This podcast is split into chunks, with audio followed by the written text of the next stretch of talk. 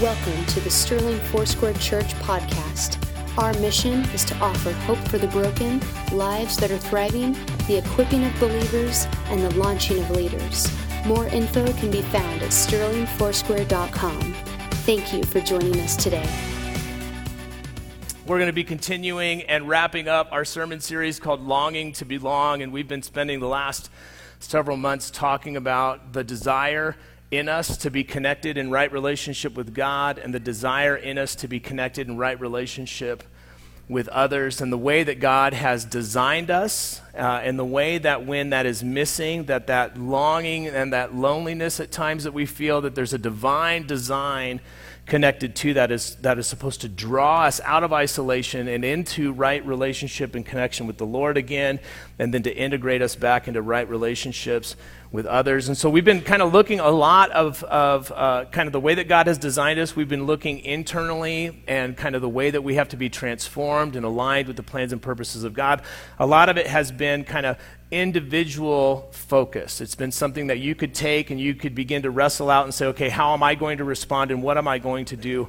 with that. But as we close up the series, we're going to move our attention off of just our individual selves and we're going to talk about the collective. We're going to talk about the community. We're going to talk about you and I together and what it looks like to create belonging what it looks like to create belonging. We're going to be considering that as kind of a, a group of Christ followers, uh, people who are journeying with Jesus. You can think of this collectively as maybe Sterling Foursquare Church or other expressions of the church family within our community, but we're going to be turning our eye to how do we begin to practically do that. We've talked about the need, we've talked about the desire, and about how we primarily begin to engage in that with the Lord, but we're going to look at some practical ways that you and I can begin uh, to do this in a way that's healthy and is enduring. It is something that can last. And when I was thinking about how to uh, how how belonging in, in, within a group is created, and times where maybe I've experienced that, uh, my mind was drawn back in memory to when I was in high school. Uh, and when I was in high school, I had a youth pastor, and his name was Mike. And one of the things that was really unique about Mike and the way that he just led and stewarded this group of high school students is he always had eyes to see those who, were, who would be considered outside the circle. He could always see the people that nobody else would see. He could always recognize a need in people that other people would overlook. He could see those who were in need of friendship. He could see those who were in need of practical care. He could see those who needed an expression of compassion. He could see those who didn't feel like they belonged. And he had a way of encountering them and inviting them into a belonging that a lot of us, as, as part of the group, we just we weren't necessarily aware of. And as I was beginning to just kind of think about uh, how, how could he do that and what were the strengths or the motivations of where that came from and, and why was that something that was easy for me to miss, it really came down to uh, uh, the, the recognition of personal need. When I think about Mike's story, Mike was radically saved when he was in high school. He had been the life of the party. He had been one of those primary uh, um, uh, personalities on his high school campus. Everybody wanted to hang out with Mike. Everybody knew Mike, and everybody wanted to be uh, a part of what Mike was doing because Mike was Party Mike, and everybody wanted to be a part of the party. And in his junior year of high school, he got radically saved.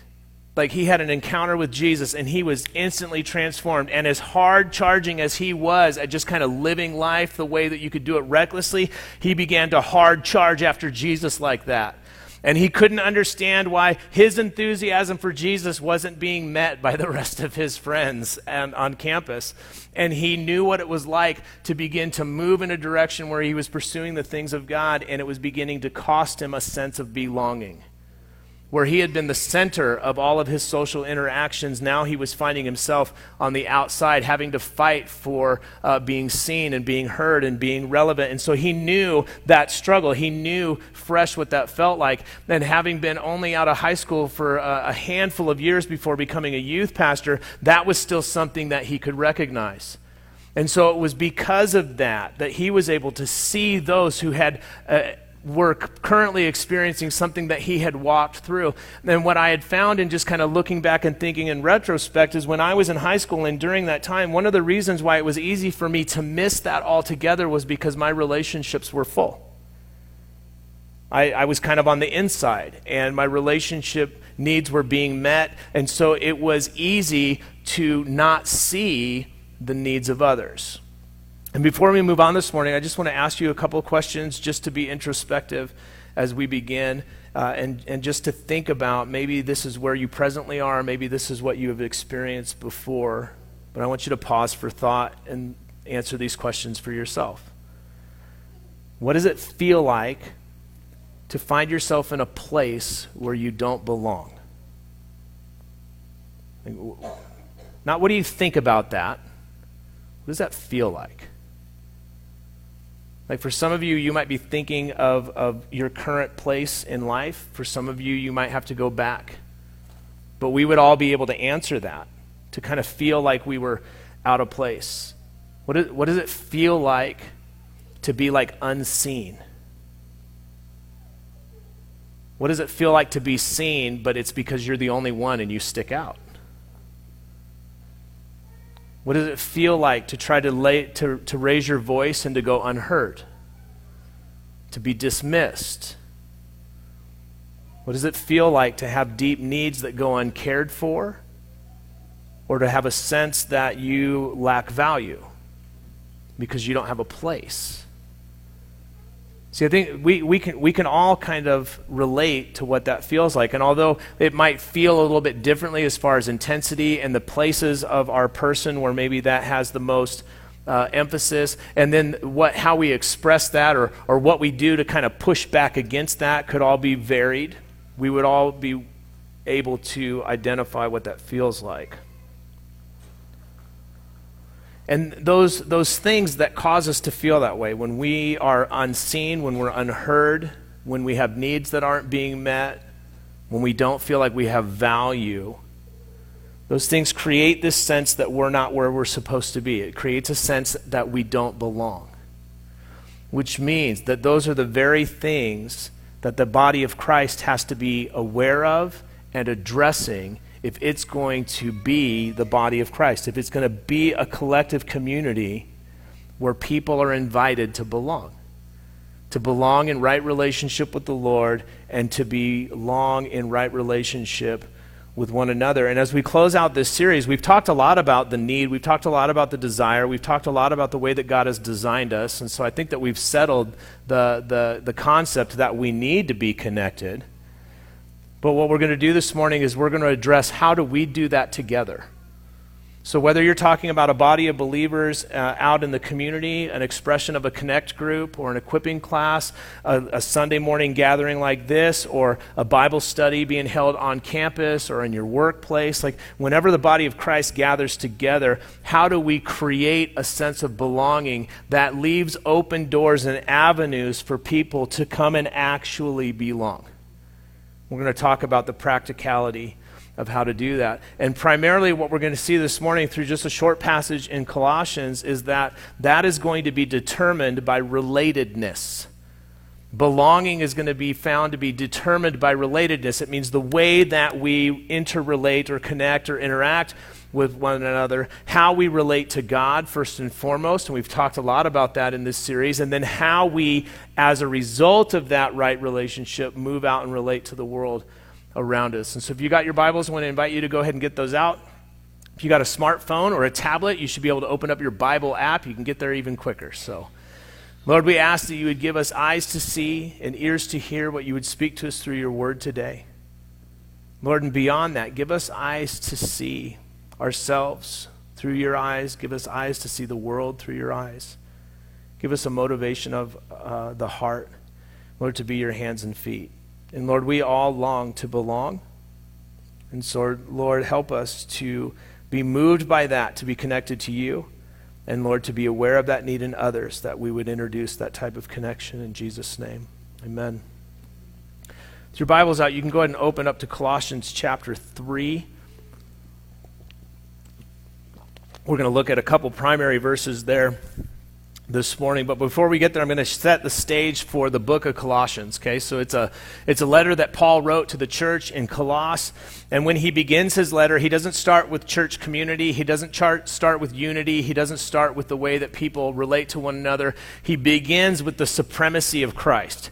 He begins with making sure that they have settled this thought that Jesus is in control and that they can be trusting that fact to be true. And he moves on from this idea of the, the supremacy of Christ to begin to talk about their position as believers. That because Jesus is in control and you are in Christ, your position is secure, and you can just kind of take that to the bank. And because your position is secure, he moves to the idea of our freedom in Christ, the way that we can live life differently now as a result of being secure in our identity in Christ because Jesus is in charge. And so he's walking through this. Jesus is in charge. Your identity is in him. You can walk in freedom as a result of that. And then he moves to this idea of personal holiness kind of the way of ordering our life and setting our life apart for the things of God in a way that honors Him and begins to give a right representation of the kingdom of God to the world. And so Jesus is in charge.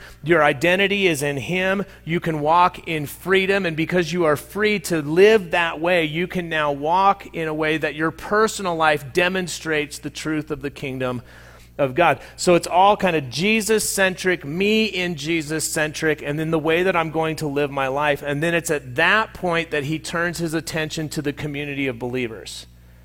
Once the identity has kind of been settled and the activity of life has been oriented with the kingdom of God, now he draws them all together in the letter to say, This now is how you are to interact with one another. This is what the community is supposed to look like. This is what unity looks like. This is what the belonging together is experienced as.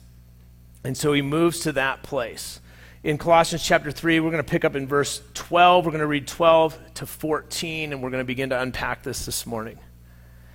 Therefore, okay, and that therefore is casting back to all of what I just told you came before. All right, so you're all caught up. Therefore, as God's chosen people, holy and dearly loved, clothe yourself with compassion, kindness, humility gentleness, and patience. Bear with each other and forgive one another if any of you has a grievance against someone. Forgive as the Lord forgave you. And over all of these virtues, put on love, which binds them all together in perfect unity. So, Paul, in his letter, moving from the supremacy of Christ to me living a holy life, makes this transition to how does the, how does the church function? How does the body of believers, how does the collective of Christ followers, how do they interact with one another? And we're going to see four things here that are very, very practical that are going to be things that reinforce belonging, reinforce what it looks like to be held together in collective unity. And they're not the only four things that we could attend to. There's certainly other ways that you can create belonging. You can uh, do that through a number of different avenues, but we're staying very, very simple and very, very Jesus centered this morning as we get practical. And the first way that you create belonging in a group of Christ followers is you have to see yourself through the eyes of Jesus. You have to see yourself through the eyes of Jesus. If you're a note taker, I would encourage you to write that down. As he moves to begin to, to talk about the community, the, the way that the church is supposed to function, before he starts talking about the activity and the relatedness, he talks about identity. Therefore, as God's what? Chosen people, holy and dearly loved. Then he moves on to the way that this is enacted in the group. But he starts with identity, and there's actually there's three identity statements that are being made here by Paul. And the first one is this that you are chosen by God. You are chosen by God. And it's really important for us to land on what Paul is saying here because most of us hear something like this that God has those who are chosen and I'm not chosen. Right? Do you, do you ever suffer under that idea when you hear about the chosen or the predestined and you feel like all of God's plans and purposes and promises are for everybody? You can believe that for everybody else, but not for you. Because a lot of times we hear there are God's chosen people and then there's me, because we're fully aware of our fault and our failure, the places that we've come up short. And some of us are still traumatized from elementary dodgeball, where we were chose last for the team but hit first in the face by the rubber ball right? And we're still like reeling from that idea that somehow that we weren't chosen. We've all been in that place. Every one of you have been in the place where you were not chosen. And we carry like we carry the residual fallout from that often. And when paul talks about being god's chosen people okay paul's favorite descriptor of what it means for you and i to be what we would say is a christian right? Or born again. His favorite way to describe that is this that you are in Christ. His favorite phrase is to describe it positionally and linked to identity. And in fact, in the book of Ephesians, when he begins that letter to the church in Ephesus, there's some statements that he makes where he'll say that, that in Christ you are chosen, in Christ you are predestined. He uses that type of language, but it's always anchored to this identity in Christ. And that's a statement that he's making here that when he is saying that you are God's chosen people, it is because you are secure in Christ Jesus. It's an identity statement, and it means that you have a place in the kingdom. You have a place in the family, that you belong, and that you are already actually seated in that place. And so he says, chosen by God. And then he moves on from there, right? God's chosen people, and then he uses the word holy. And the statement here is therefore, as God's chosen people, as those who are holy. He makes another statement here, and that idea of holy, it doesn't mean that you get it right all the time. It doesn't mean that somehow that you are without flaw or fault. Holiness primarily means to be set apart for specific use. The statement that Paul is making here is that you have been chosen by God, and you have also been set apart in Christ by God. That you have been set apart. And then he follows it up with this idea that you are dearly loved. These are all identity statements. These aren't things that you've earned, these aren't things that you've contrived for yourselves. They're not things that you have developed as capacities or that you've contributed towards. These are all identity statements of who you are, and primarily they are dependent upon Jesus and not on you. You are chosen, you are set apart, and you are loved. And it's out of the certainty of this identity that we're supposed to relate to one another. And Paul starts there because here's the deal. You can move, you can skip this identity piece, and you can go to write the kind of the list of the do's, right? This is the stuff you're supposed to do. Clothe yourself with compassion, and you can say, This week, oh man, I'm going to be so compassionate. And you'll probably do it for a little bit or selectively, right? Conditionally. But can you do it unconditionally, long term? indefinitely? Mm, no. We've tried that. You could say, man, I'm going to be kind this week. Monday's coming. We'll see what happens. I'm going to walk in humility this week. Nobody's going to be more humble than I am. Oh, wait a minute. Just messed up. See, like when, when we go about it as we're going to try to accomplish these things, we're going to fall short. So Paul starts with this identity statement if we do not relate to others out of who we are in Christ, we're not going to demonstrate any of these things that create a sense of belonging. We won't be able to do them with any real endurance. They'll be fleeting and temporal, short lived and conditional, and they'll be less than what God has designed. Because in the identity statement here that Paul's making, are three truths about you that's really helpful. Number one is that because you've been chosen in Christ, it means that you have a place. You, you belong. When he says that you are holy in Christ, not only do you have a place, but you have a purpose. To be holy, that, that word, it means to be set apart for a specific activity or event. It's a statement of purpose. And to understand that you are loved by God, you have place, you have purpose, and you have value.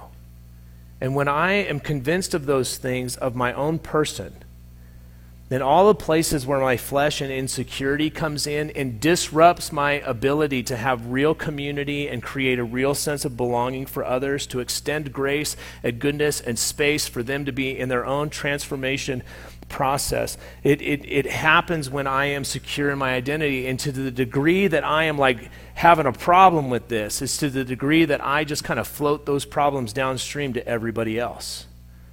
And so Paul starts with you have to see yourself through the eyes of Jesus. And then he moves from there and he says this He says, Clothe yourself with compassion, kindness, humility, gentleness, patience. And this isn't an exhaustive list. In fact, some of these you would find as expressions of fruit of the Spirit that he would identify in other places. Oftentimes, these concepts are things that he kind of weds together in others of his letters, where he says to be compassionate and to respond in this way, or to be humble and respond to this way, often connecting the idea of patience and forgiveness together. He's, he's bridging all of these things. But he tells us to clothe ourselves with that, to put that on, that there's kind of like an activity, there's an intention to do that.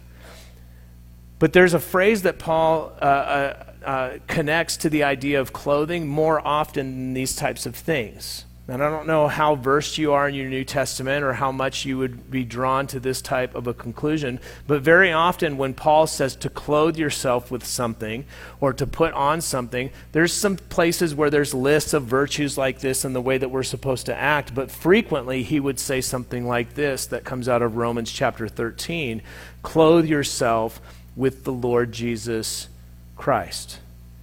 Put on the new self. You are a new creation. Clothe yourself in robes of righteousness. In this event here, he's talking about some practical ways that living, uh, living life with Jesus gets expressed. But this metaphor of clothing yourself primarily is often used to address put on Jesus put on the reminder of who you are in Christ. And better than that, as you see yourself through the eyes of Jesus, begin to see others through the eyes of Jesus. To create a sense of belonging in, in the body of Christ, for a church to really do that and to do it well and to do it right. Individuals within the church, we have to begin to see ourselves through the lens of Jesus more and more, deeper and deeper, and become greater and greater convinced of that truth. And then that as that resonates and settles in us, we begin to look at the people across from us and next to us around us through that same lens. That they have a place, that they have a purpose, that they have value and when we begin to relate to people through that lens and to treat people in that way, you feel like you belong. There's a place for me here, and there's a purpose for me here, and I have value here. And so those things come together. And then Paul moves from this idea of kind of seeing ourselves through that lens and seeing others through that lens and just having it practically expressed around us is in a, in a few minutes, he's going to move to, I think, a more difficult expression of that, and that has to do with forgiveness. But when we move back to this idea of seeing people through the eyes of Jesus, one of the things that happens is the list of things in that verse compassion, kindness, humility, gentleness, patience they become the natu- natural expressions of the way that we interact and relate towards people. Now, you can do that kind of on your own. You can, uh, you can act compassionately, or you can act out an, uh, an activity of compassion. But again, it's different when we begin to live through this lens, and it can be something that is long term. And compassion has a lot to do with beginning to see people through the lens of Jesus, to, to see people through the eyes of Jesus. And what it does is it recognizes recognizes need. When I go back and I think about Pastor Mike and his ability to look and see those who were missing, those who weren't represented, those who were on the outside, and to draw them to hope in Jesus. It's because he could actually, he could see, he could perceive the need that was there. There was a way to see the need. On Thursday night, I was uh, at the campus at NJC. There's a, a Christian community um, that's been gathering there. There's a club on campus called The Source. Um, and I don't know if you've heard of it or you know what's going on, but there are a ton of college kids at that school that love Jesus and love one another and are praying and moving and being the hands and feet on that campus. And it's exciting and it's fun to watch and be a part of. And I've made it uh, part of my routine to try to be there as frequently as possible. And so on Thursday, I was just I was just there, and I wasn't speaking. I didn't have a role. I was just like hanging out, pretending I was young, right? Like, hey, what's up, youths? Like, I'm still hip to this stuff, right? And they're gracious and allow me to to uh, to, to hang out. Um, but this idea of being able to see people through the eyes of Jesus and seeing needs that others don't recognize, I saw demonstrated very tangibly on that night where there was one gentleman who uh, has uh, some, some challenges and some troubles that he's been trying to walk through, and he's been consistent in coming and being connected to that ministry. But he's, he's, got a lot of, he's got a lot of need for spiritual breakthrough. And there was a point in the evening where he was just kind of kind of done. It was winding down, and, and he was just ready to leave and to exit on his own, and he was just going to go about what was taking place. And the group that I was in, we were still kind of talking and praying. And there was an individual who was a member of our group who, who saw that exit. She, she saw the need. And she just immediately, she got up and she went and she intervened in that exit and she engaged in conversation and ministry that, that nobody else was really that aware of. And then as we became aware, maybe we weren't comfortable being a part of that, but there was a very, very tangible and practical expression of what it means to have eyes to see people through the eyes of Jesus. And it was just, it was a beautiful reminder of what it looks like to be looking for opportunity to be used by the Lord. And it was something that was moved and motivated by compassion wasn't something that needed to happen. It didn't have to happen. There was no, uh, there was no reason, in a sense, of having to kind of keep things uh, in order or going. It was something that was just motivated by I see a need. I'm going to go see if I can be part of meeting that need. And so we've got to see people through the eyes of Jesus. And then it moves us to a place where there's two other things that we're going to look at quickly that contributes towards creating a sense of belonging in the church family. And it gets more difficult the further we go. But in verse 13, it says, bear with each other. And that word to bear with one another, it means to like stay together and grind it out. It's like don't don't give up, just hold fast and like endure until the end against all odds. Like it's a pretty challenging type of a word.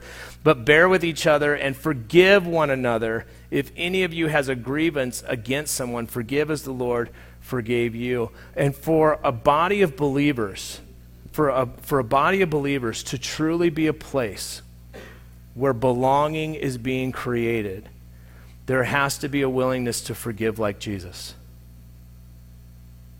Like to forgive like Jesus. And this, this is challenging because at the heart of uh, forgiving like Jesus is the need to address conflict in a healthy way. And we don't like conflict, and we don't like dealing with it. And so, very often, it's not forgive like Jesus, it's forget that person.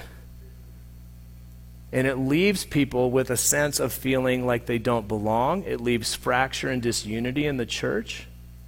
And even if somebody doesn't vacate a church body, they disengage from relationship. And it's honestly, it's about the same thing. It's about the same thing. Now, I don't want to step too hard on toes, but, but engaging in a, a, a, Sunday morning service and being a part, but not being connected in any tangible way to any other believer, and just kind of coming and doing your thing on your own, just kind of with Jesus, it has some value, but I can tell you it doesn't have very much. It's not doing a lot for the kingdom of God. It may be doing a lot for you, in the way that you feel and perceive your spirituality. But there's not a lot of fruit that's born out of just individual participation in religious expression. And forgiveness is something that knits together a community. Forgiveness is something that knits together a community to give it a strength to endure difficulty. And at the heart of that is this idea of being able to address conflict in a healthy way. I was talking to my grandpa one time just about church and church hurt. Like he grew up in the church, and so did I. And I've shared with you guys that my, my deepest woundings and my biggest challenges have all come at the hands of the church. It's all people who love Jesus who have hurt me the most. That's the reality of uh, my life, and it's mostly because that's most of the people that I hung out with. So if I spent my whole life just living in the world, I'd be able to say, well, it was the world hurt me. Uh, but most of it was, was Jesus people. But there's this, there's this element of conflict that we oftentimes shy away from. And my grandpa, he had just made this comment, I had written it down. He said, Conflict does not have to result in combat. See, but we almost can't differentiate between the two because we know that conflict says that there's something wrong. And if there's something wrong, then I've got to fight and there's got to be a winner and a loser. And that's actually not accurate. And so in the church body, in uh, interaction with believers, there has to be a way for us to address conflict in a healthy way. Jesus addresses this in Matthew chapter 18, where he says, If your brother or sister sins, go and point out their fault. Now, it's important to recognize that what Jesus is saying here is that when there is an offense between you and another person, go and deal with that. He's not giving you license to be the morality hall monitor for the world and to go blast people on Facebook. That's not what he's saying. It's not your job to police the world for morality. What it is your job is to recognize when there's offense or hurt between you and another and to deal with it effectively and initially as quickly as possible. That's the instruction that being given here, just between the two of you. And if they listen to you, you have won them over. So often, small offenses turn into giant offenses because they weren't addressed when they were little to begin with. And there's a whole host of assumptions that come into play, and there's a lot of talking about the problem, but we don't talk about the problem with the person. We just talk about the person as the problem with another, and then it gets something that it never was. And then you move on from there, and there's kind of some concentric circles about if there's not an ability to reconcile, if there's not an ability for things to be repaired, how to bring others and to bring accountability into it. And sometimes what you discover is that the person who did that or said that to you or about you, no, they actually did mean it that way and they're hoping to hurt you as much as possible. That's actually part of the story, too. And that's a hard thing to have to reconcile. But more often than not, there are small things that we allow to get out of control because we just didn't deal with them in a healthy way to begin with. And so Jesus' invitation is always to go and to clear things up, to be truthful and honest, and to work towards reconciliation. But ultimately, what it looks like is we end up forgiving as we have been forgiven by the Lord. And that's why, again, going back to your identity in Christ and going back to what He has done in your life has to be the primary motivator for the way that you deal with others. Because I can, like, I can harbor unforgiveness. I can hold on to a memory for a long time.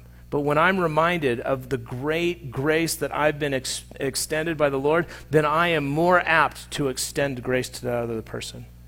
When, I, when I'm honest before the Lord about how much He's forgiven me, then I am more motivated to go and to offer that forgiveness to others. And that doesn't excuse the offense. It doesn't say that it didn't happen. It doesn't pretend like those things aren't a part of the story. None of that is healthy addressing of conflict.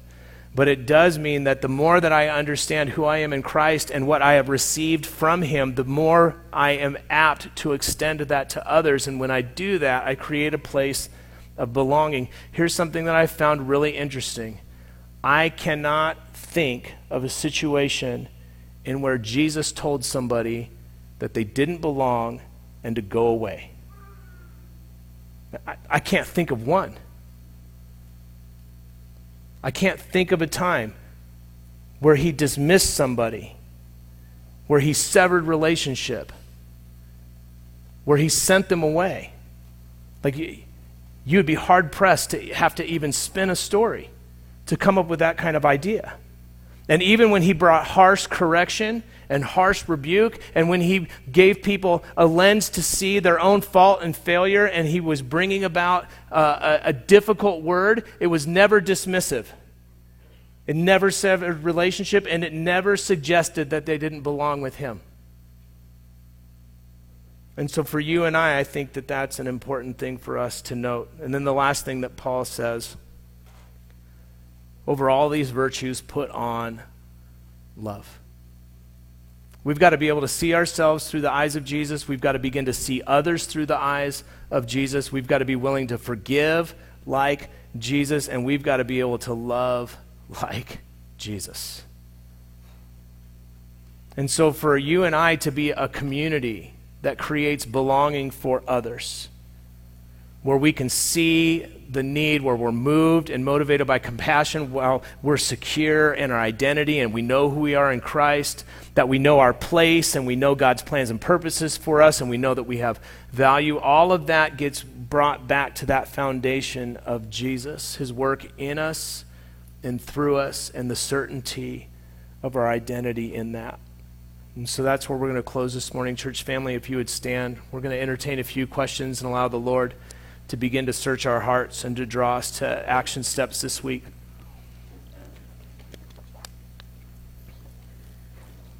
Lord, as we set aside these next few moments, we invite you to search our hearts. And Lord, to bring um, an awareness to our hearts and our minds of our need and how you would call us to respond today. Lord, some of us would feel like the outsider we would feel like the person who is struggling to find their place, struggling to be seen or heard, struggling to understand your plans and purposes, and maybe even feeling like we don't have value. Lord, would you meet those hearts in that place this morning?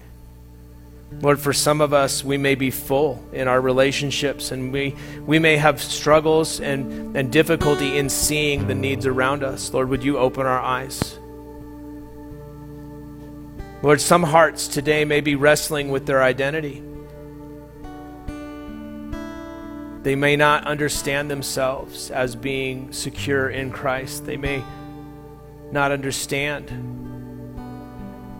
that they've been set apart or even that they're loved. Lord, would you speak to those hearts today? Lord, some of my friends here might be wrestling with conflict in their lives. Maybe they've withheld forgiveness and that's starting to fester and create bitterness in their own lives. Lord, maybe there's an issue that's out in front of them and they're not sure how to respond. They don't want to create combat, and so they're thinking of drawing away, but Lord, they're, they're risking leaving it unresolved. Lord, would you give them discernment and courage? And Lord, as we entertain these next few questions, would you give us ears to hear you speak to us this morning? Church family, the first question I would encourage you to consider is this is how, how would your life be lived differently this week? If you were to walk in the confidence of who you are in Christ.